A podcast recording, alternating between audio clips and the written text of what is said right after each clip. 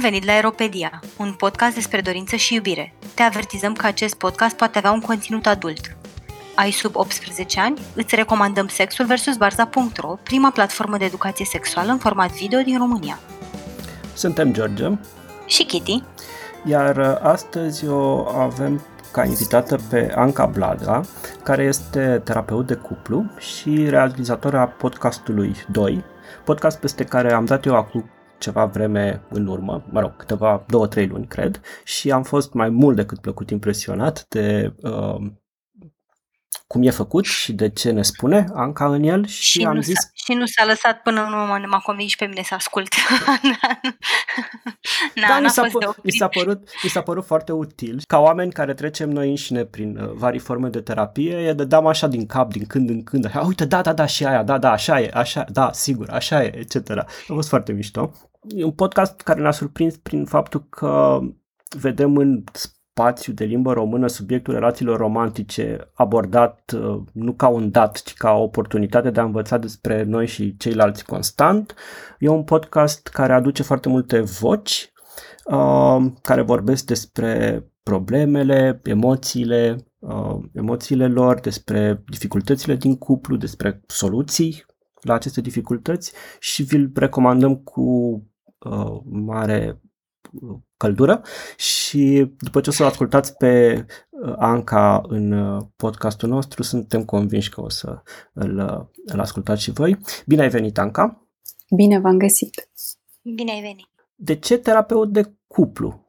Cum ai ales să devii, să-i ajuți să devii psihoterapeut și cum ai ales să-i ajuți pe alții să-și trăiască iubirea mai bine? Da, e o întrebare pe care mi-o mai adresez și astăzi.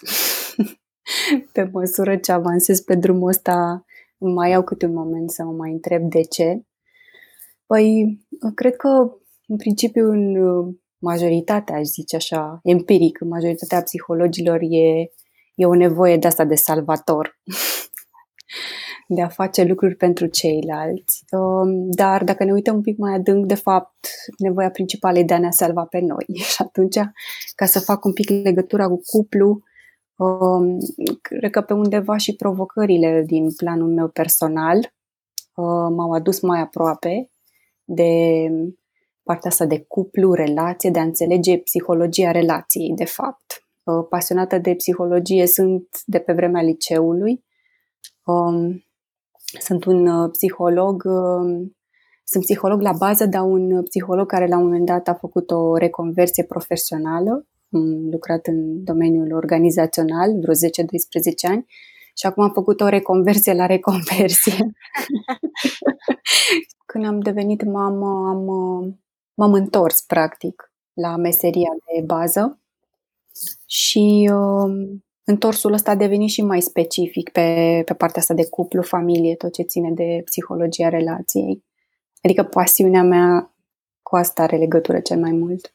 Eu cumva sunt fascinat în ultima vreme, pentru că toată, tot mai multă lume din jurul meu uh, trece printr-o reconversie de tipul ăsta, cumva dinspre jurnalism, dinspre PR uh, și devin uh, psihoterapeuți și o chestie care cumva mă bântuie și pe mine, pentru că și eu inițial a fost, la mine fusese prima mea uh, Iubire. primul plan profesional, ca să zic așa, să fac psihoterapeut și m-am pregătit în direcția asta și până la urmă am ajuns jurnalist pentru că aveam nevoie de bani de terapia de formare în psihanaliză și am rămas acolo și acum din nou mă gândesc aproape în fiecare zi, ok, haide, haide, hai să mă întorc totuși și să fac și eu psihoterapie. Mm-hmm.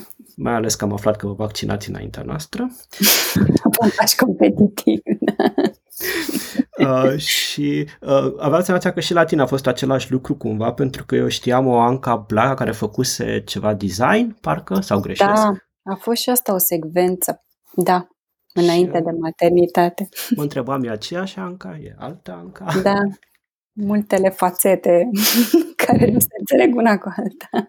De ce mi-era foarte greu să cred că e aceeași Anca? Pentru că ascultând podcastul, Uh, mi s-a părut, revin la cu laudele, mi s-a părut foarte, foarte serios, foarte aplicat, foarte studiat și părea că e făcut de cineva cu foarte multă experiență în spate, știi? Și mă gândeam... Nici vorba.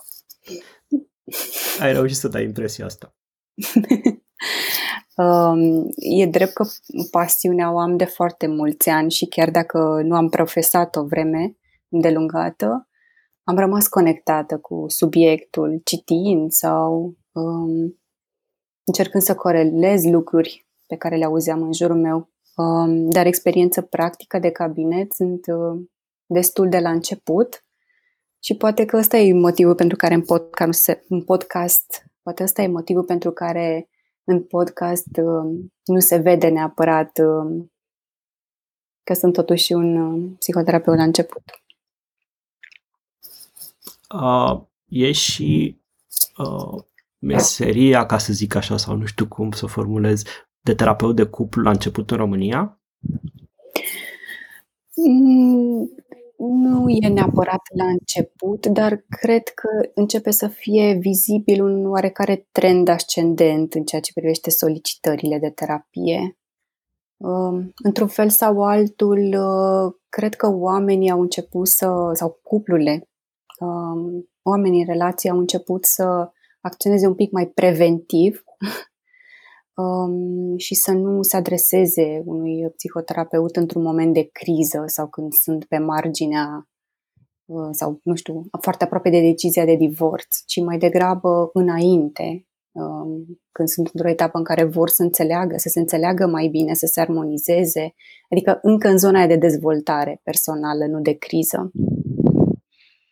Și cum ți-a venit ideea unui podcast pe tema asta? Adică cabinetul de terapie e una, dar de aici și până la pun un microfon în față și a decide să faci un podcast, mi s-a, mi s-a părut de la bun început o încercare destul de dificilă, cel puțin am pornit noi proiectul.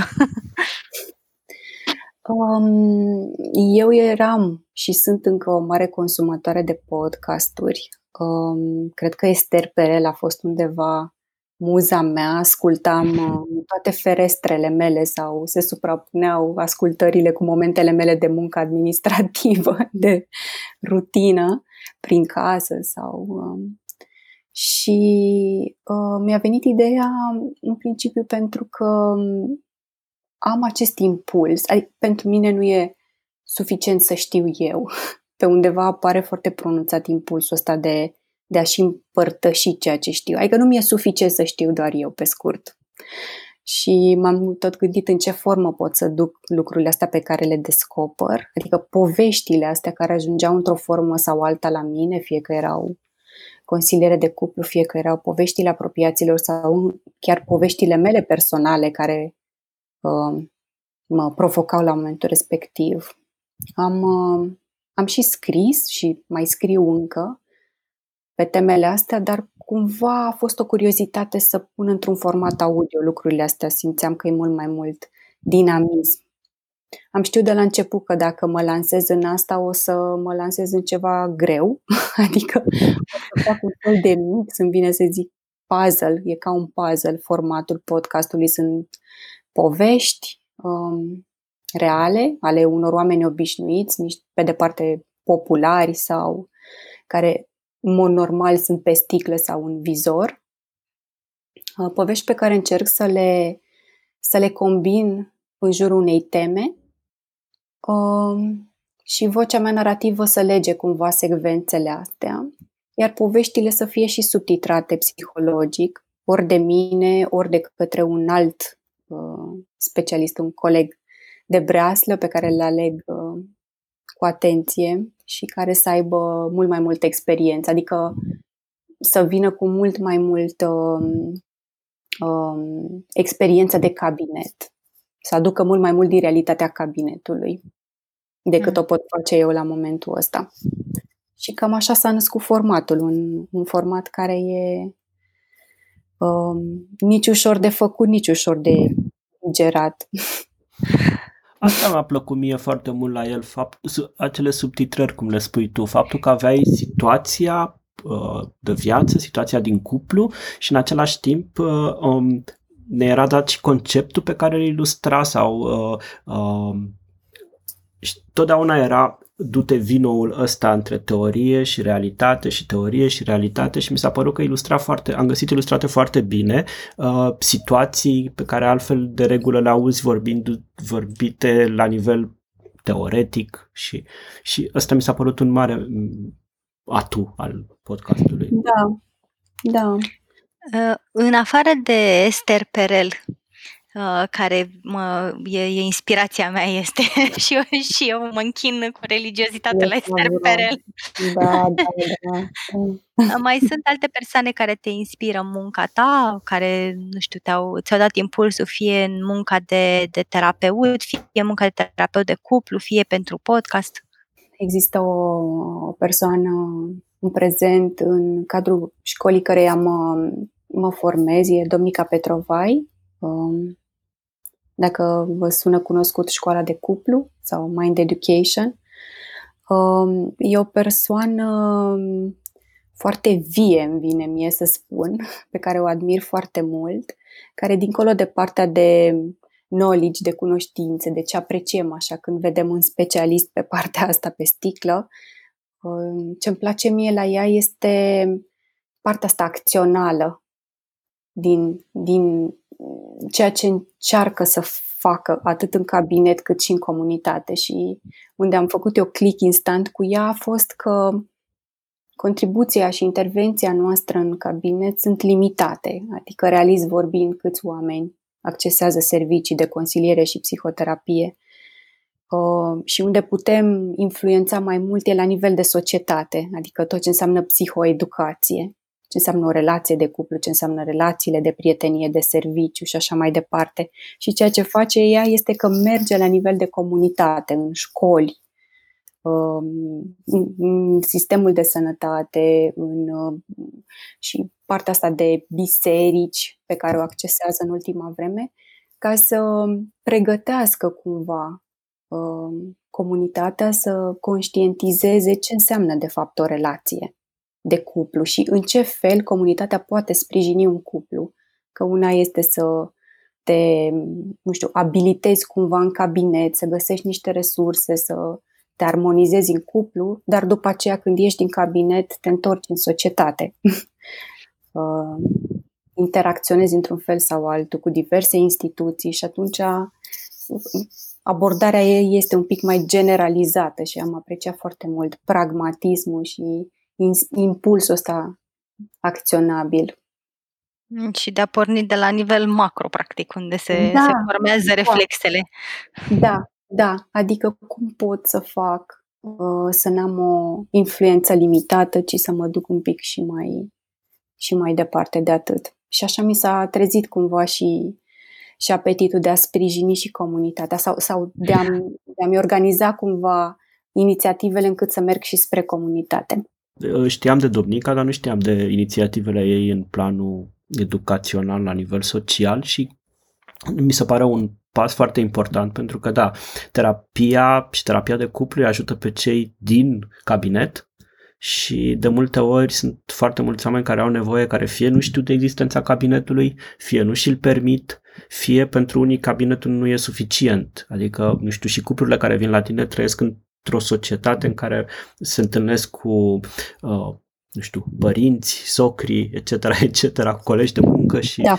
și uh, uneori aceștia nu oferă, sau de cele mai multe ori aceștia nu oferă un cadru ajutător cuplului, ca să zic așa. Uh-huh. Și o... organizații, scuză-mă, da, și da. în organizații am omis să spun și asta, că e prezentă inclusiv în organizație, adică acolo unde ne desfășurăm, sau majoritatea dintre noi ne desfășurăm mare parte din ne petrecem mare parte din viață.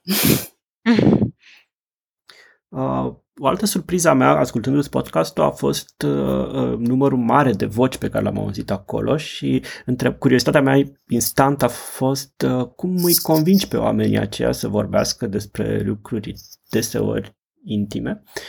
Uh, știu că Esther Perel avea un model în sensul că la multe dintre podcasturile ei uh, erau multe voci ale unor cupluri care veneau în terapie, dar care nu plăteau pentru terapie și care aveau parte de ceva, o ședință one time only, aceea în care erau și în podcast cumva. Uh, tu cum procedezi? Um, nu cred că încerc în vreun fel să-i conving. Um, în momentul în care m-am gândit cine ar veni să vorbească despre, uh, am avut rețineri să lansez invitația mm, în plen, așa, cumva pe Facebook. uh, și atunci m-am gândit care ar fi un cadru ușor mai restrâns și mai securizant pentru mine. Uh, și la momentul respectiv și încă mai sunt conectată cu colectivități sau comunități din astea mai mici de mame unde oricum se povestesc niște chestiuni mai personale, adică există o anumită siguranță acolo. Am povestit despre proiect, cam ce vreau eu să fac în podcast și evident uh, au fost și reacții și când spun evident este pentru că în principiu mamele, în primii doi ani mai ales, uh, au, sau cuplurile au dificultăți în primii ani de, de la apariția copilului și cumva a existat foarte multă receptivitate, pentru că oricum cuplul e mai zdruncinat în perioada aia și atunci există și mai multă motivație de a vorbi, de a, de a te uh, exprima pe niște subiecte care pot să fie apăsătoare. Și cumva s-au potrivit nevoile. um, au, uh, se, în principiu se oferă mai multe persoane și încerc să fac așa o preselecție um, a persoanelor care într-un final ajung să, să fie și înregistrate. Iar criteriul meu principal este să um, găsesc persoane care să aibă un minim nivel de self-awareness, adică să înțeleagă niște uh, lucruri basic despre ele, despre cum funcționează, gândesc că mi-e mult mai ușor să integrez în uh, puzzle-ul ăsta despre care spuneam că înseamnă podcastul. Uh, pentru că în niciun caz intenția, deși este un podcast despre cuplu, o condiție minimă și necesară este să nu se transforme episodul într-o oportunitate sau într-o ocazie de a-l blama pe celălalt de acasă. mă duc ca să ventilez acolo despre ce nu merge acasă și de asta spuneam de self-awareness, adică cumva aduc în discuție niște probleme, dar le întorc la persoana întâi singular, vorbesc despre mine, despre provocările da, mele. O abilitate de autoreflexie, să stea să se gândească exact. care e contribuția de ambele părți, practic, la o uh-huh. situație mai complexă. Da, da, deci asta e, e, e criteriul în funcție de care aleg, să simt că există lucrul ăsta ca să nu se transforme în altceva decât vrea să fie podcastul. Ar putea să fie o emisiune despre ventingul de seară. ventingul de seară, da. Cum da. să-ți părăști partenerul? Public. În public, da. Uh, din, din experiența ta de până acum, care e cea mai des întâlnită problemă în cuplurile românești? Um, da, uh, dacă ne luăm așa după știință și ce zic cercetările, în principiu banii și intimitatea ar fi în top 3 motive pentru care cuplurile ajung să nu mai, uh, să nu mai fie bine. Dar uh, din experiența așa strict empirică, um, din poveștile care au ajuns la mine într-o formă sau alta, cred că una din probleme are legătură foarte mult cu granițele, cu granițele personale în sensul că sunt fie prea fluide uh, și când spun fluide mă refer la faptul că um, avem așteptarea ca celălalt să simtă, să gândească ca noi, să ne semene, pentru că asta ne securizează, practic, să fie cineva care e fix ca noi, ca să avem mai mult control. Și atunci când nu se întâmplă asta, ne e foarte greu să, să integrăm diferențele. Iar granițele astea fluide înseamnă că vreau să-l schimb pe celălalt, adică intru în relație cu intenția de a-l schimba la un moment dat. Evident, viața bate filmul din capul nostru și lucrurile nu se întâmplă așa. Uh, și apare foarte multă frustrare, apar foarte multe ciocniri, uh, iar lucrurile se duc tot mai la vale, evident, într-un moment sau altul.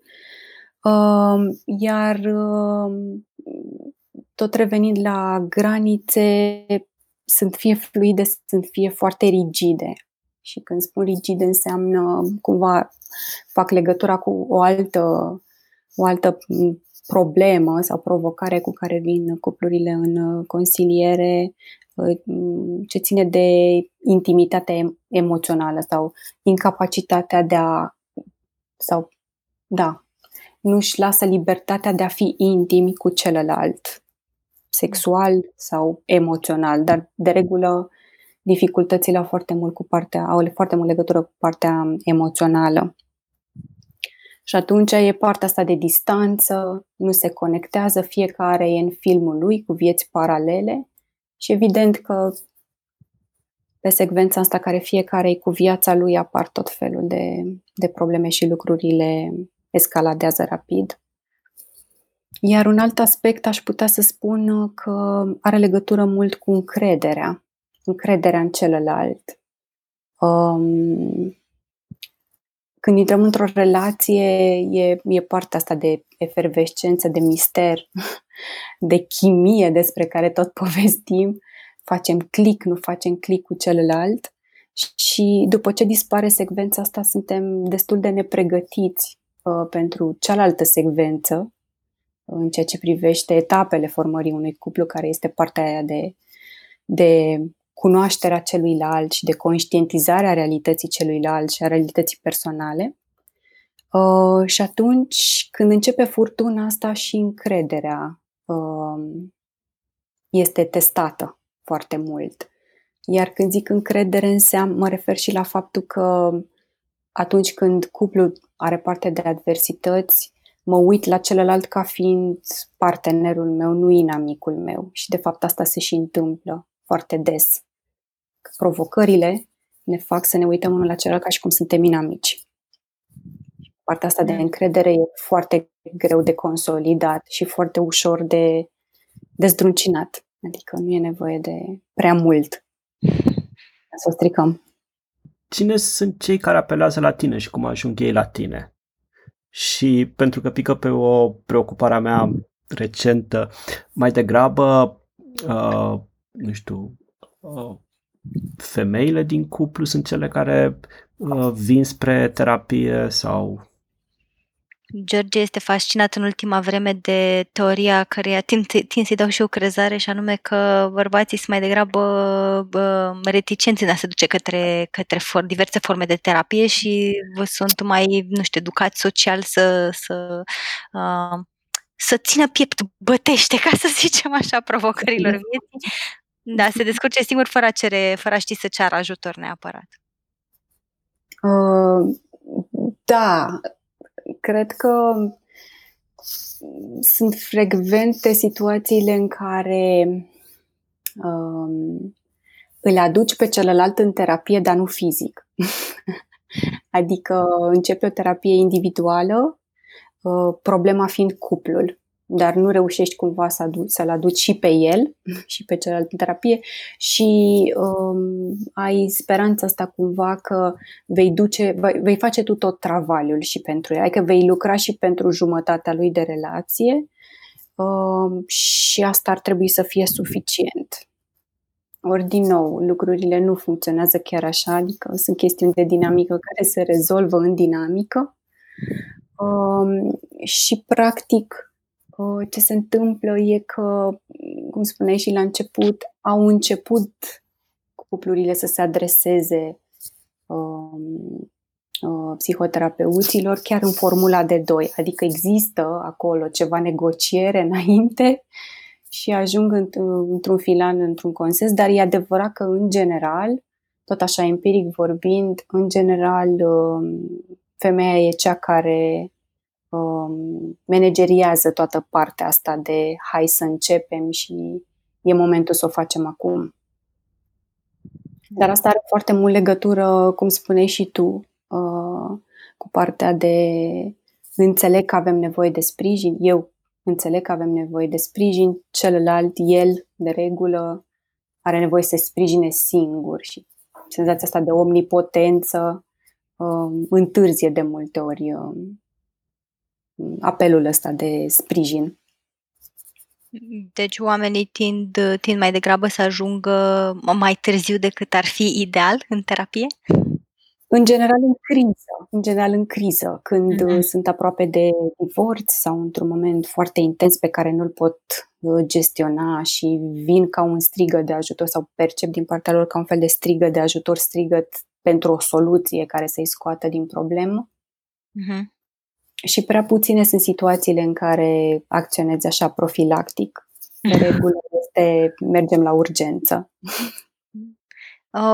Crezi că în, în România există prejudecăți vis-a-vis de terapia de cuplu? Te-ai confruntat cu prejudecăți ori din partea uh, persoanelor care vin în terapie, ori din partea celorlalți care află cu ce te ocupi tu?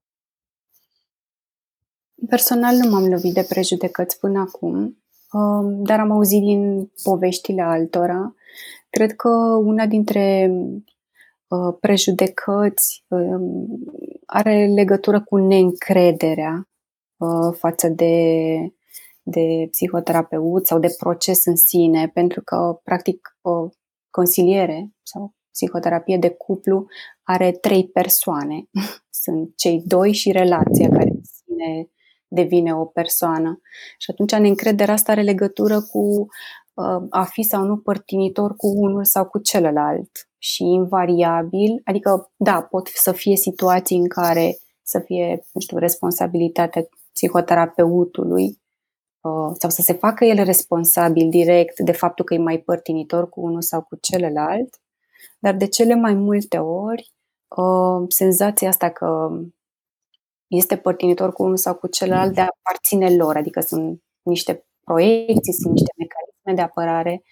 Uh, așteptarea e ca procesul să fie, să fie lin și ca și cum pansezi ceva și după ce, după ce pansezi sunt foarte, se așează, se vindecă, dar procesul în sine este destul de imprevizibil, adică are, are, are foarte mult um, are multe provocări și are și parte de disconfort care e greu de gestionat. Iar atunci când dai nas în nas cu disconfortul, găsești cauze să fugi de el și o, o raționalizare care e foarte frecventă este ține cu tine sau te aude mai bine pe tine, te înțelege mai bine pe tine, mă simt exclus, nu mă simt înțeles. Asta ar fi o prejudecată legată de a fi sau nu părtinitor. Se întâmplă din... des ca ambele părți ale cuplului să considere că îl, îl avantajezi mai degrabă pe celălalt? Da, se, ă, nu știu dacă des, dar se întâmplă să existe și un consens legat de asta. Ah, da. Dar da. ce pot să zic? Ca om care a trecut prin experiență similară, da, a fost foarte fan să se uh, sizez chiar la, și la mine uh, ideea asta, a, stai puțin că ține mai degrabă cu partea cealaltă și ține pentru că normal, pentru că, nu știu, femeile se coalizează sau, uh, da, uh-huh. ești, uh, te simte de dreptățit sau mai știu eu cum. și da. Foarte, dar în același timp încercam tot timpul să fiu cumva conștient că e doar uh, uh, o reacție a mea la un, un disconfort din acel moment și că uh, cumva creditam că terapeutul nu face chestia asta la, la un nivel mhm. din asta basic, așa, că plecam de la premisa că nu o să facă, nu are cum să facă chestia asta, e în capul meu, hai să vedem de ce e în capul meu chestia asta, știu. Așa, intelectual, că altfel emoțional, probabil urla în tine, aha, uite că ține cu partea elaltă.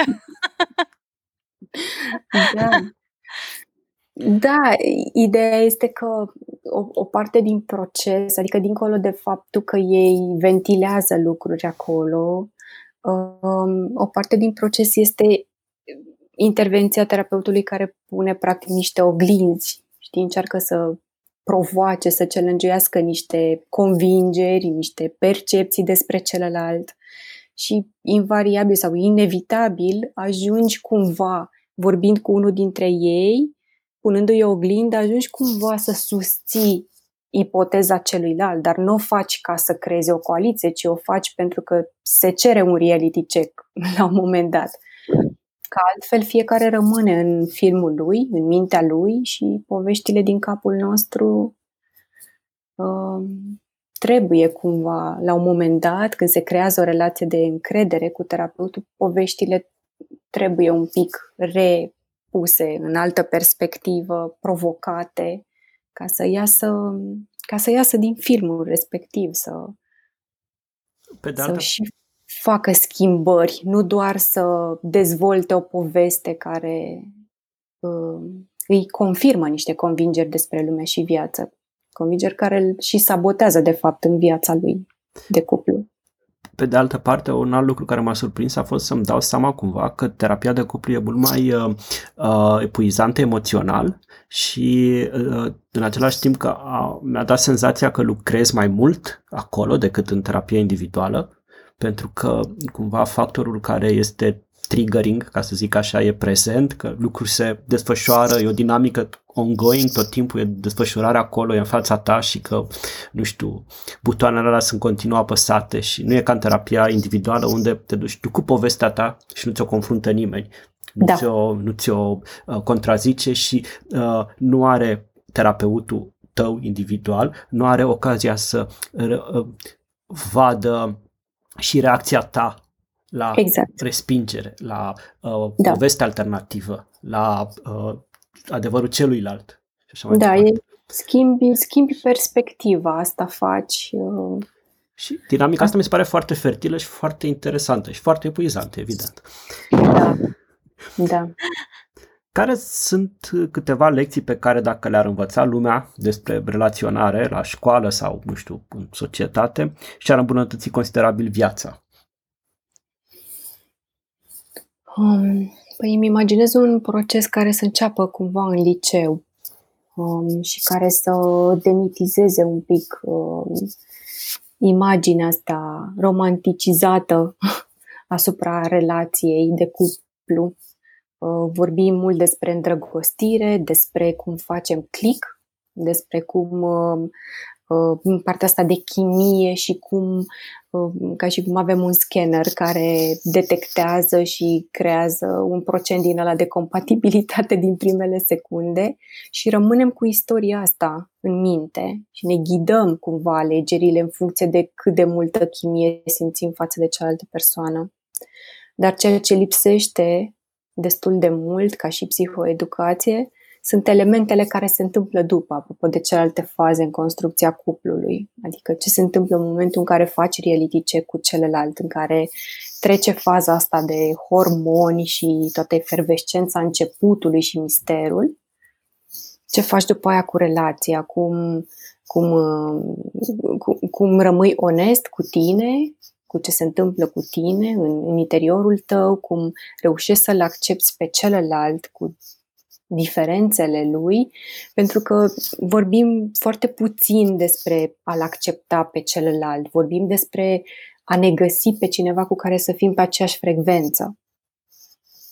Ca și cum relația trebuie să se întâmple, să fie ceva natural și să meargă ușor și dacă nu merge ușor este un semn că nu e bine și că lucrurile trebuie tăiate chirurgical de acolo. Păi, Bine, există foarte multe mituri din astea la nivel social care sunt propagate prin pop Da. media și așa mai departe, cu persoana perfectă, jumătatea Perfect. ta care îți poate citi gândurile, care știe Exact. exact ce îți dorești tu, compatibilitatea perfectă și așa mai departe. Iar eu Plus că vreau- plus, scuze, scuze, George, că te-am întrebat. Uh, Vreau doar să vă zic că plus că toate bazmele se încheie în clipa în care Făt Frumos și cu Ileana Constantina sunt împreună. Nu ne spun ce se întâmplă cu ei după 10 ani de căsnicie. Mi-ai furat Da. ideea. Asta vreau să spun, că toate filmele, toate filmele romantice care nu sunt drame se termină cu căsătoria celor doi, fie că sunt comedii sau nu, se termină cu căsătoria Da. celor doi. Nu. Nimeni Dacă e nu-ți dramă, spală moare văzile. cineva. Dacă e dramă, moare cineva. Dar dacă nu moare cineva sau nu, nu știu, soarta potrivnică îi despart, filmul se termină când se căsătoresc. Pentru că, na, atât ține romanța, ca să zic așa. Da, da. Și unul îl salvează pe celălalt, adică atitudinea asta pasivă să vină cineva să rezolve un erou eventual. Da, sunt, uh, sunt foarte multe mituri care ar trebui cumva încet, încet uh, dezmembrate prin, uh, prin psihoeducație și un alt element important, apropo de, de lecții, um, ne uităm foarte mult la problemele din re- relație, adică avem, ne, ne și punem lupa așa, ce nu merge și să acționăm pe problemă, dar studiile spun că de fapt un mare procent din probleme din, din relație sunt nerezolvabile și că au legătură cu lucruri, adică cu tipuri diferite de personalitate, Și atunci, practic, ceea ce poți să faci este să te armo- să înveți, și asta știm prea puțin să facem, să înveți să îl accepti și să te armonizezi cu celălalt și să integrezi diferențele, să nu le mai percepi ca fiind ceva amenințător doar pentru că nu se încadrează în tiparul tău de a fi și de a face lucrurile. Iar asta știm foarte puțin spre deloc, aș putea să zic. Pentru că cumva o frază comună în, în cabinet este suntem foarte diferiți. Cred că relația nu are niciun viitor pentru că suntem foarte diferiți. Dar asta, de cele mai multe ori, este o falsă problemă, pentru că nu faptul că ești diferit de celălalt e o problemă, ci faptul că nu poți să integrezi niște diferențe și că sunt amenințătoare mm. pentru tine, ca și cum um, tu, practic, uh, îți spui lucruri despre tine doar dacă, adică spui lucruri bune despre tine doar dacă sunt congruente cu ce face celălalt și invers diferențele astea sunt amenințătoare, nu știi ce să faci cu ele, nu știi de unde să-l iei, nu știi, nu știi cum să-l organizezi, în principiu, ca să meargă lucrurile. Uh, eu aș mai adăuga, dacă îmi permiți, pentru că sunt încă sub impactul episodului, ultimului tău episod pe care l-am ascultat astăzi. Uh, spuneai că educația asta ar fi bine să înceapă cândva la nivelul liceului. Eu mă gândesc, ascultând episodul tău, că ar fi bine să înceapă și mai devreme, atunci când copiii sunt învățați despre rolurile de gen, ce înseamnă să fii feminină, ce înseamnă să fii femeie, ce înseamnă să fii mamă, ce înseamnă să fii o mamă bună sau o femeie da. cum trebuie pe de-o parte și pentru că de fiecare dată mă enervez când vine vorba de comediile romantice, dincolo de chestia asta că ne arată uh, că ele se termină cu căsătoria, mă enervează absolut îngrozitor pentru că uh, n-au nicio treabă, de cele mai multe ori n-au nicio treabă cu consimțământul, ai uh, ăsta, modelul stalkerului în toate comediile romantice, bărbatul care nu ține seama de consimțământ, care insistă și te convinge el care dreptate și așa mai departe, știi? Deci nu, comediile romantice sunt toxice și nu, nu, nu sunt un model, n-ar trebui să fie un model în niciun moment. Nu, nu. Ai dreptate. M-am gândit la, m-am gândit la liceu ca formă de educație formală. Uh-huh. Dar um, e clar că partea asta de identitate de gen, de roluri, asta pot fi jucate încă de la nivel de grădiniță, nu știu, roleplay-uri cu copiii încât să integreze cumva partea asta de diferență și să nu mai existe limita asta uh, foarte clară și rigidă între, nu știu, fetițele poartă roz și se joacă cu păpuși, băieței nu împing cărucioare cu păpuși în parc pentru că ei sunt băieți. Bine, acum pot eu să zic din experiența mea că eu am un băiat de 2 ani care vrea să numai mașini și tot încerc să-l tentez cu păpuși și nu pare să funcționeze, el vrea mașini. Bine. Da. Bine, probabil, bine, probabil pentru că eu sunt maniacă cu mașinile. Da, să mai și transfer. Eu mă uitați că un moment cu fica mea în, în parc, împingea căruciorul cu păpuși și un băiețel era foarte interesat să facă și el lucrul ăsta. Îi se părea interesant așa să ia păpușa, să o așeze, că na, era un adevărat ritual acolo. Și uh, era cu bunicul și i-a spus că nu e rușine, nu, cum, cum să faci tu asta? Ești băiat, fetițele se ocupă de, ah. de păpuși și de îngrijirea bebelușilor. Da, m-am abținut. Eu fac un titlu din, de glorie din faptul că prima păpușă pe care a primit-o copilul lui Kitty cadou a fost de la mine. Da, adevărat. S-a jucat un pic cu ea, dar tot la mașină a revenit, doar asta pentru că mama lui l-a crescut, născut, nu știu dacă l-a și făcut în mașină, dar oricum. eu, îmi tre- eu îmi trăiesc 99% din viață în mașină, practic. ok, de acolo a venit presupunerea, am înțeles. Ce înseamnă terapia de cuplu uh, reușită? Uh, trebuie ca cei doi neapărat să se împace, trebuie să trăiască o poveste ca aceea din filmele romantice nerealiste până la adânci bătrâneți. Da, asta e, e o întrebare grea. um, o întrebare grea pentru că nu există un, evident un răspuns universal valabil. Um, ce îmi vine să zic e că, de exemplu, atunci când lansezi așa o provocare unui cuplu care e la început de terapie și care e foarte aprins și frământat de ce se întâmplă, de conflicte, de um, lucrurile, probleme, atunci când îi, îi provoci și încerci să-și reprezinte situația aia perfectă în care ei sunt bine, cum și-ar da seama că sunt bine, știi? Adică uh-huh. trezești și peste noapte toate problemele s-au rezolvat și cum îți dai seama că ești bine? Și de multe ori mă, mă surprinde faptul că nu pot să operaționalizeze binele ăsta. Adică, în principiu, ca să poți să-l ca, poți să, ca să poți să-l atingi, înseamnă să poți să-l recunoști, că altfel poți să treci ca trenul în gară pe lângă el și să nu-ți dai seama că tu ai făcut un progres într-o direcție pe care ți-o doreai. Iar binele ăsta în cuplu e ceva încă foarte abstract. Adică vin cu ideea de vrem să fim bine, dar atunci când întrebi ce înseamnă bine pentru voi, e foarte greu de tradus în niște comportamente concrete și observabile ca să-l poată recunoaște și aprecia și să fie recunoscători pe măsură ce lucrurile merg într-o direcție bună. Deci, revenind la întrebare, pentru unii binele pot, poate să fie chiar ruperea relației. Mm, obiectivul în sine nu e să ții oamenii sau să-i sprijin cu orice preț să rămână împreună. Posibil să nu aibă resursele în momentul respectiv să, să poată să, să salveze relația sau poate chiar să fie niște lucruri ce, ce țin de valori sau de niște opțiuni personale, nu știu, unul vrea copii, unul nu vrea, unul vrea să rămână în țară, unul vrea să plece, adică niște lucruri obiectiv incompatibile și greu de reconciliat. Și apoi mai sunt și situațiile în care cuplul este foarte erodat, partea asta de încredere care ar trebui să fie fundația relației este atât de avariată încât uh, nu, nu mai reușesc și nu mai au motivația, de fapt.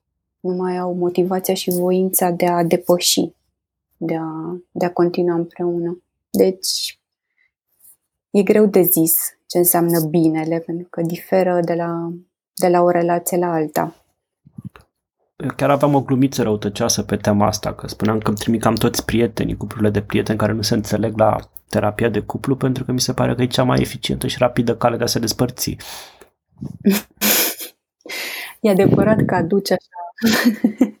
Uneori uh, da, poate să, știi, ca și cum provoci niște, uh, uh, cum să zic, ape adânci despre care nu știai că pot să fie atât de volburate, știi, să le aduci cumva la suprafață, iar treaba asta să fie destul de destabilizantă pentru cuplu. Apropo de ce înțeleg eu despre mine, ce înțeleg despre tine, despre relație, și da, asta într-un final să, să ducă invariabil într-o singură direcție. Să Doar că despărțirea, despărțirea nu e neapărat un lucru rău. Despărțirea poate să fie un nu lucru e. rău pentru nu. cuplu, dar poate să fie un lucru bun pentru ambii parteneri. Pentru Clar. că, nu știu, mai degrabă despărțirea pune capăt unor, nu știu, conflicte și uh, chinuri, ca să zic așa, ale celor doi, uh-huh. uh, decât să, nu știu, o încăpățânare în a repara ceva ce poate este nereparabil. Mm-hmm. Da, aici ține foarte mult de. Adică, în principiu, poți să faci orice schimbare vrei. Ideea este să te întrebi dacă poți să-ți asumi prețul pentru schimbarea respectivă, care e costul la final. Și dacă nu știu, costul înseamnă că te pierzi pe tine foarte mult și că renunți la niște părți importante din tine și ajungi să nu te mai recunoști tu pe tine în felul în care alegi să funcționezi, da, e, e bine să ieși ca să recâștigi părțile alea pe care, pe care le-ai compromis. Pe de altă parte, um, mi se pare că e un trend așa în ultima vreme să vorbim despre relații toxice. Um, și când spun asta, nu zic ca să subestimez toxicitatea reală a unor tipuri de relații, de abuz, violență, nu știu, manipulare, lucruri din astea, um, o spun și pentru că toxicitatea asta se amestecă cu altceva, cu lipsa de asumare. Adică, mai concret de atât, în sensul că dacă eu sunt o persoană dependentă, uh, nu știu, și financiar, dar și emoțional, uh, pe mine mă securizează să fiu acompaniată sau să fiu în prezența unor persoane cu un eu mai puternic, clar o să intru în relație cu un bărbat sau cu o femeie mai dominatoare tot timpul, în dependențe, face click cu o personalitate mai dominatoare.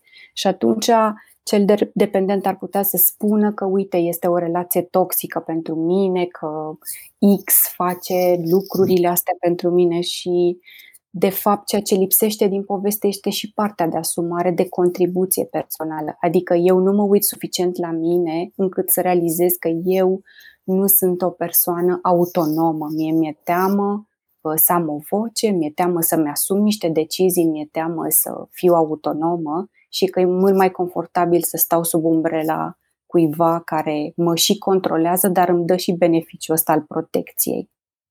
Bine, eu, eu am văzut, uh, am privit chestia asta din, uh, din perspectiva uh, faptului că e, e cumva devine mai ușor să, să arunci vina pe celălalt da. și este dificil să te uiți la care e partea de contribuție în felul în care se dezvoltă o dinamică.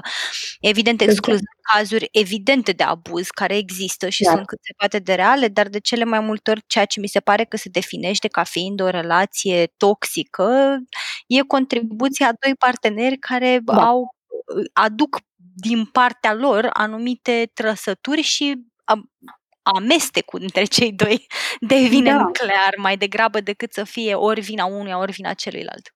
Mm-hmm, da, și practic toxicitatea asta e o proiecție, 100%. Tu ești de vină pentru cum mă mhm. simt, mm-hmm. pentru ceea ce se întâmplă. Și apropo de, nu știu, mituri și lucruri care circulă mult prea liber și ne, ne acaparează și asta este unul dintre ele. Este o relație, am ieșit dintr-o relație toxică, trebuie să din relație pentru că este toxică.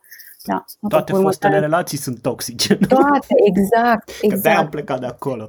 Da, era toxică și m-am recâștigat pe mine, dar mie personal îmi ridică niște semne de întrebare partea asta de etichetă, de toxic.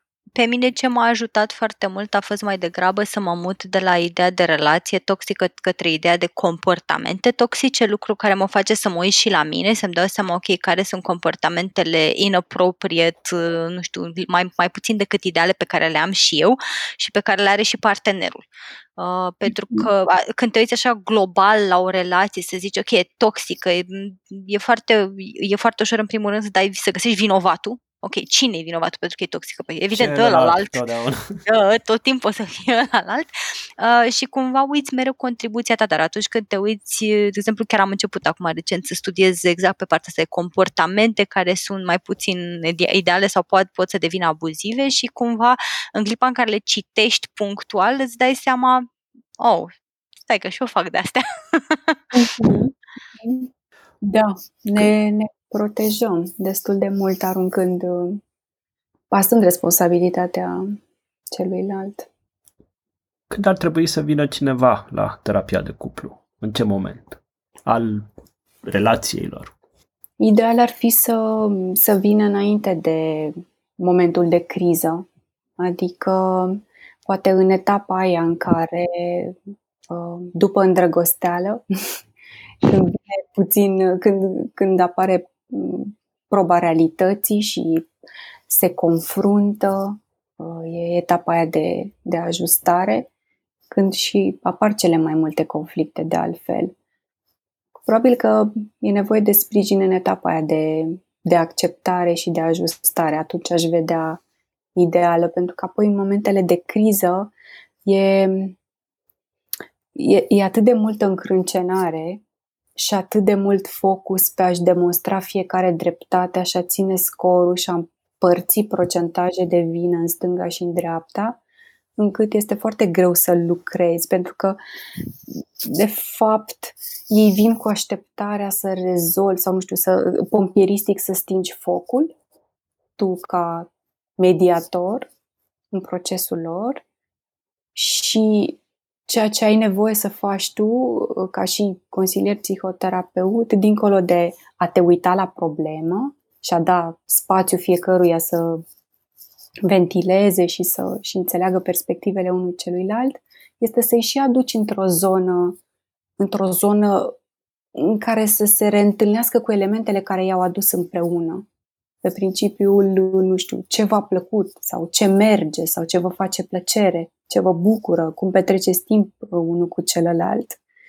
Și uh, dacă sunt în criză, apetitul lor pentru a se uita dezvolta și a construi pe terenul ăsta este foarte scăzut. Pentru că ei vor să stingă focul. Și uh, înainte să vină în terapie de cuplu, ce resurse ne recomanzi pentru a învăța să, să fim parteneri mai buni, fie că ne aflăm deja într-o relație sau ne uităm cu, cu speranță către o potențială viitoare relație? Cum, cum învățăm? De unde învățăm să fim parteneri mai buni? Da, asta E o întrebare interesantă. În ideea în care... Din podcastul 2. da, ajungeam și acolo mă gândeam dacă, dacă partea asta de lectură uh, poate să facă niște schimbări uh, și în plan emoțional, că noi practic citim și ne cultivăm știi, mental, mai aducem niște elemente acolo și construim, dar de fapt blocajele sunt emoționale. Ne trezim de multe ori spunând am înțeles chestia asta, dar nu pot să o schimb.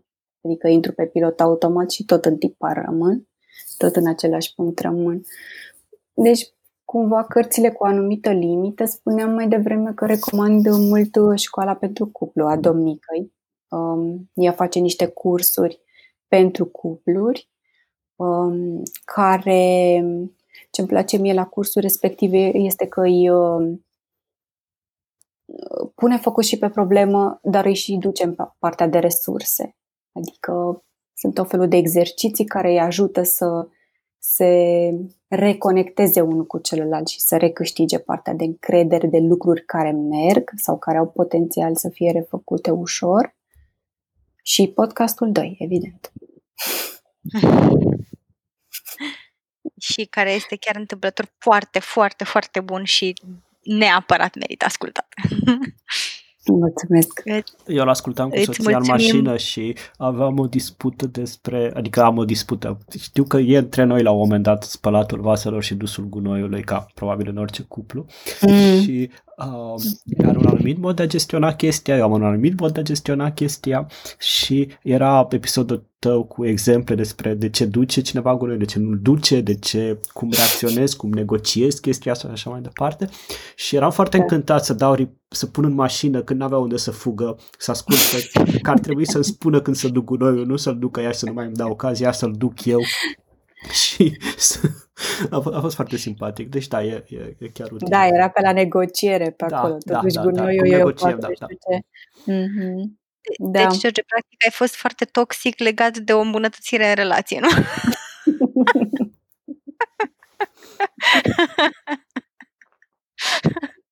Ai avut un comportament uh, toxic. Glumesc. Uh, ți s-a întâmplat să ai și cupluri non-tradiționale în, uh, în terapie? Te întreb pentru că cupluri non-tradiționale mă gândesc la, nu știu, relații non-monogame sau... Și... Um, nu, încă nu. Uh, pentru că, te întrebam pentru că, apropo și de în ce moment te duci în uh, terapie, uh, uh, Kitty merge în terapie de cuplu uh, la finalul unei relații, după ce relația a fost deescaladată uh-huh. și uh, cu un fost partener deci nu merge ca să se împace sau ca să... Uh, și care nu e soțul ei. Deci, deci este... Cred că, cred că a fost un pic confuzant pentru, pentru terapeuta de cuplu. Să, uh, să mă primească în cabinetul virtual momentan din cauza COVID-ului. Uh, dar, uh, da, mă rog, pentru mine experiența de terapie de cuplu a fost uh, cu totul diferită de cea de, de terapie individuală și mi s-a părut o experiență extraordinar de, de, de utilă, din care am învățat mult despre alte aspecte ale mele, aspecte ale mele ca persoană de cuplu, ca să zic așa, mai degrabă decât uh, introspecția care se petrece în terapie individuală și mi s-a um, mi s-a părut un exercițiu foarte util și pentru tine ca om mai degrabă decât ca pe, pentru cuplu. Adică, ok, ajută cuplu, dar te ajută și pe tine ca om. Foarte, foarte mult. Da, da, da, da. Cum ziceam, de multe ori uh, avem tendința să mergem în, cuplu, în terapie individuală, aducând probleme de cuplu. Și atunci e, e așteptarea asta că reușești cumva indirect, dar e o falsă senzație că lucrezi la relație. Ba chiar la un moment dat s-ar putea să indirect să să-ți alimentezi toată povestea din capul tău. Adică rămâi fix pe poveste, nu mai provoacă nimeni, nu mai nu este și celălalt care să vină și cu perspectiva lui. Uh-huh.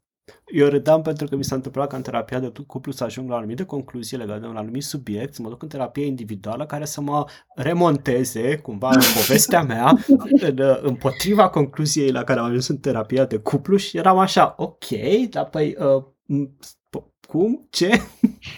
Uh-huh, uh-huh. Ce fac eu? Eu alternez uh, întâlnirile comune cu întâlnirile individuale.